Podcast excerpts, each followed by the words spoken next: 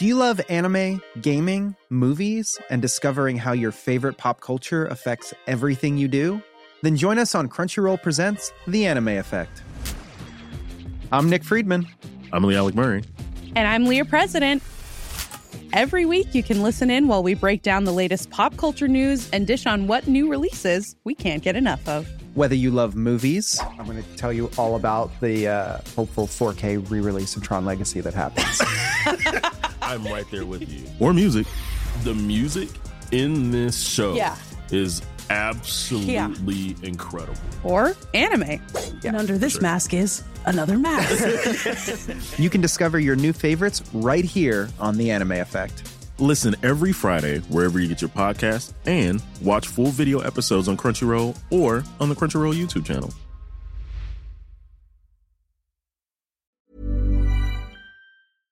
Ant Timpson has been supporting, promoting, and developing screen culture in New Zealand for decades. 25 years ago, he started the Incredibly Strange Film Festival, now part of the international event. Since 2003, he has run the annual 48 hour Furious Filmmaking Challenge, which has helped launch dozens of professional screen careers, including inaugural Wellington winner Taika Waititi. In 2012, he became a producer with the anthology horror film The ABCs of Death, and since then, his name has been on a diverse bunch of international genre flicks like Turbo Kid and The Greasy Strangler. He's finally made it into the director's chair this year with the black comedy Come to Daddy, which premiered at Tribeca earlier this year and gets a New Zealand premiere in Ant's hometown of Auckland in the New Zealand International Film Festival. I spoke to him recently about this transformation into an auteur, but first we had that 25th anniversary to talk about. Ant, Incredibly Strange at 25. I, I always thought that the Incredibly Strange Film Festival felt like a rebellious teenager, which means that um, it's now sort of reached middle age. How has the manifesto for Incredibly Strange changed in 25 years? Well, hugely. I mean, you were you were there in the early days, Dan. You remember um, it was sort of devoted to very much the sort of B cult film side, the retro programming. So we sort of hit all the um, grand masters like Ed Wood and Russ Meyer and Herschell Gordon Lewis and John Waters. The focus was on um, high profile sort of cult films. And then eventually it started uh, morphing into a lot more recent sort of genre film from around the world and sort of looking at the hotspots that were happening at the time, whether it was Korea or um, France and then Japan. And then eventually, once it became under the banner of the International Film Festival, it, w- it really was just all new, no retro at all, apart from the odd title. And it was really just the kind of exciting genre fare that was breaking out of festivals like Cannes and Sundance, and so a lot more respectable in its old age.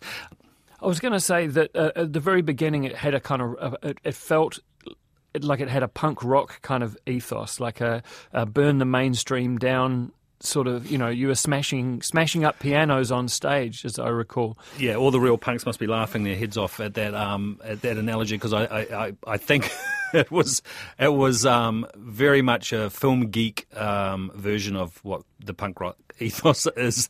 But we were yeah we were always giving the finger to what we called the establishment, which was the International Film Festival, and there was some good natured um, rivalry. They never sort of. Uh, even um, acknowledged the presence, but I know that Bill um, found it all quite amusing. The old Bill Gosden, the fest director, um, and yeah, we made, we used to burn effigies of of the of the Big Brother Film Festival and on Courtenay Place in Wellington, and yeah, we smashed the piano on, on stage. It's 15 years since uh, you and Bill together brought Incredibly Strange into the New Zealand International Film Festival family. I was amazed at that when I when I saw that that number because that means that it's been with New Zealand International Film Festival for longer than it was not.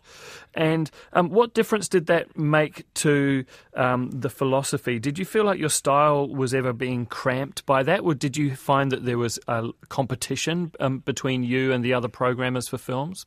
No, I mean I was really given carte blanche to go as, as wild and crazy as I wanted to be, and in fact, it was more. When you look back at the films, uh, it's definitely moved away from that kind of ultra underground. The films are still brand new in the festival, like they're still hot. Like the, the titles we got out of Cannes, like they haven't played in any any other festivals yet. So they kind we are the sort of first audiences outside of Cannes, which is exciting for these sort of films. But they're also it's a worry because they don't. Uh, there hasn't been like the logical build up of awareness where everyone looks to the US. You know, once they start doing their um, their assets and their sort of um, PR machine, then it filters down through the net, and everyone gets a sense of like what the new hot titles are. But we we get them so quick, some of them, that we have to try and stoke the fire ourselves. How much do you have to choose from in order to be able to, to sort of distill it down to the nine or ten that you get to choose each year? Well, uh, there you know there are titles that in the past that um, we've both gone after, and so the, that overlap is, is is far more apparent these days than there used to be. Like there were, I see films in the in the main program that could easily be under the umbrella of, of the section that I program, and vice versa. Does that mean that you think that there's there's a gap in the market for an incredibly, incredibly strange um, sort of micro festival? Do, do, do you think that there, there's the material there for that? Well, an, an old friend of um, of ours, uh, Mike, who used to help me out with the with the strange throughout the whole years. He when, once I joined the big fest, he said, "I'm going to start the awfully odd festival as a as a renegade project because you've sold out completely." Um, one, I mean, I always thought that we should have been running an underground film festival that ties in with the network of underground festivals because there's a lot of independent New Zealand films that don't get any that are made and just end up on shelves and they don't ever get a screening in front of an audience, which is a real shame. Tell us a little bit about the um, the two Cannes titles um, because uh, uh, by their very nature they're they're they're red hot at the moment. Yeah, well, Deerskin, we've sort of got a history of that. I played um, Quentin Dupieux's. He's done a he's done a history of sort of very um, unique films. He doesn't make a lot, but each one is very distinct and uh, reflective of his vision and his personality. So his new one is called Deerskin, and it stars um, Jean Dujardin, who was the actor. Fame, I think he was nominated, wasn't he, for an Oscar? I think so. For for the artist, um, and so seeing him in this oddball, very unusual um, film is is a real highlight. But it's very it's you know it's about him as a as a man who falls in love with a desk and jacket. And to kind of reveal any more will spoil the fun for the audiences. But it's a very racy 77 minutes, um, and it's full of that very quirky Gaelic uh, sort of humour that he brings to it. Before we move on to your film, I just want to ask you one more question about um, this year's um, incredibly strange lineup. Can you identify one film that you think is the closest to the to um, the the original sort mm. of mission of, of the festival? That's a very good question, Dan. And I, I, would, to be honest, I'd say the only thing would be Violence Voyager.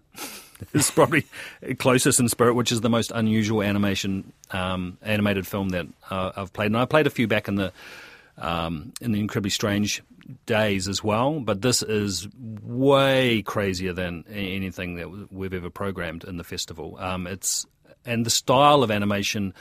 For eh, people who remember Clutch Cargo, we're going back to Clutch Cargo days where you have a lot of, of cardboard animation in terms of um, thousands and thousands and thousands of these things built for the film. It was all planned out in advance. It took a long time, a lot of years to do it, and then it's all done with um, in camera techniques. It's really um, somewhat extraordinary, but kind of befuddling for the first time you, are watching it, and you just you're trying to get your head around like, oh my god, this is like the, the whole film's going to be like this. This is insane.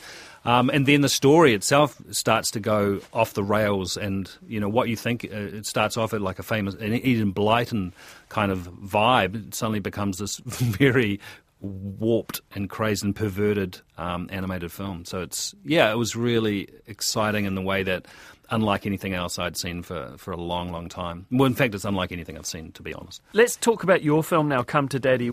Debut feature film. Yes. After so many years um, on the showmanship side of the business and on the production side of the business, um, do you wish you'd directed earlier? Absolutely. Absolutely. I mean, I did start off, you know, making home movies like a lot of people do. Um, grabbing my brother and friends and going out and shooting things. So I had that sort of ethos, which the guerrilla style, which sort of transformed into what 48 Hours is. But I, I, I applied for grants and made my, you know, pretentious black and white shorts like you're supposed to do. So I, I did, I did that, and then it was going to progress, and um, but I didn't. I went into a cocoon and started working on. Um, fulfilling other people's dreams, which was great. I was getting a sort of, um, you know, uh, um, a re, you know a release th- through their their passion and their enthusiasm. I was sort of like part of that whole journey, which was exciting and fun, and watching new voices come out. But uh, eventually, I, I was just like I came to a point, a crux, of, and it happened when after my father died. I just suddenly it was just like um, you know get trying or, or get dying basically. So it was a, a huge charge and a wake up that I felt like. I'm going to do something. It's going to be for him, for his memory. It's going to be a film like we used to watch together. Um, these crazy British thrillers that I grew up with, um, and so that was really the kickstart of like, let's get it done. You're not, you know, you you might be the oldest director for a debut feature film, but um, that's not bad. Never too late. I'll take that.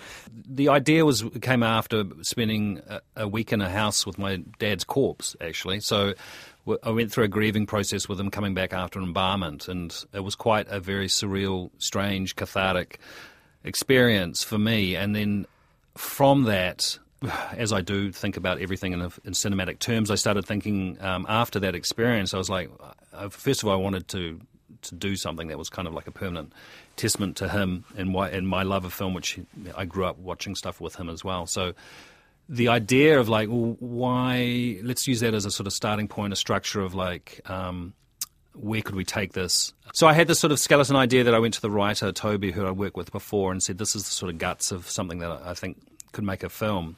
And then he took that and ran away, and came back with a much broader canvas and more ideas and more characters. And and it was like this is fantastic, but it's it's not something I can shoot in weekends. So it's like this is this is, but it's a really good script. And I sent it to Elijah Wood, who I'd been working with on a previous film, and we're kind of old mates as well. And when we were doing the script, I always thought, you know, Toby and I felt like Elijah would be really good for this part.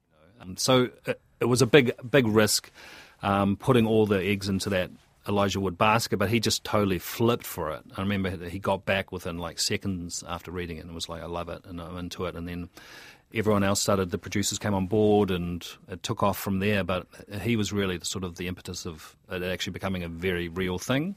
Is that what, is that what it is for you now? Are you just going to be a director and, uh, and just chuck, chuck the rest of it and just follow that dream? Well, I think it's it's it's very hard to to pull the plug and say that's all I'm going to do. I'm just going to focus on that. I think I've always. Um, I don't know because the films take so long to get up and running. I think it would be naive to think I can just sort of hang my head up on everything else I'm involved with and and wait for the next project to get running. So I'll, I'll probably continue as is um, and work on. I'm working on another project with the same writer um, and then that's going to be the focus. I have no interest in receiving scripts from outside to look at directing. That doesn't interest me at all. It's got to come from from something that I'm personally attached to in some respects. So, uh, yeah, I feel like um, if I do it again, it's going to they'll all play into some sort of personal psyche that'll that'll make sense after um, after a trilogy, dysfunctional family trilogy has been made, um, and then and then uh, that'll be it. But yeah, I don't know. Just so you know, if you want to impress me, I like fight stories. Ever been in a fight? No. I have. I once accidentally kicked the guy's ear off. I didn't mean to, but the fucker flew off. I could see right into his skull.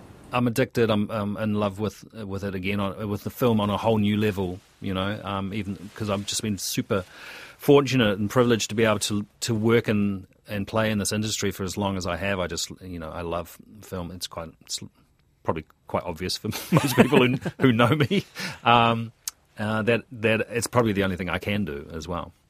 Come to Daddy has its premiere at the Civic on the 26th of July and then plays in other New Zealand International Film Festival centres. Check the website for details of when it's coming to your town.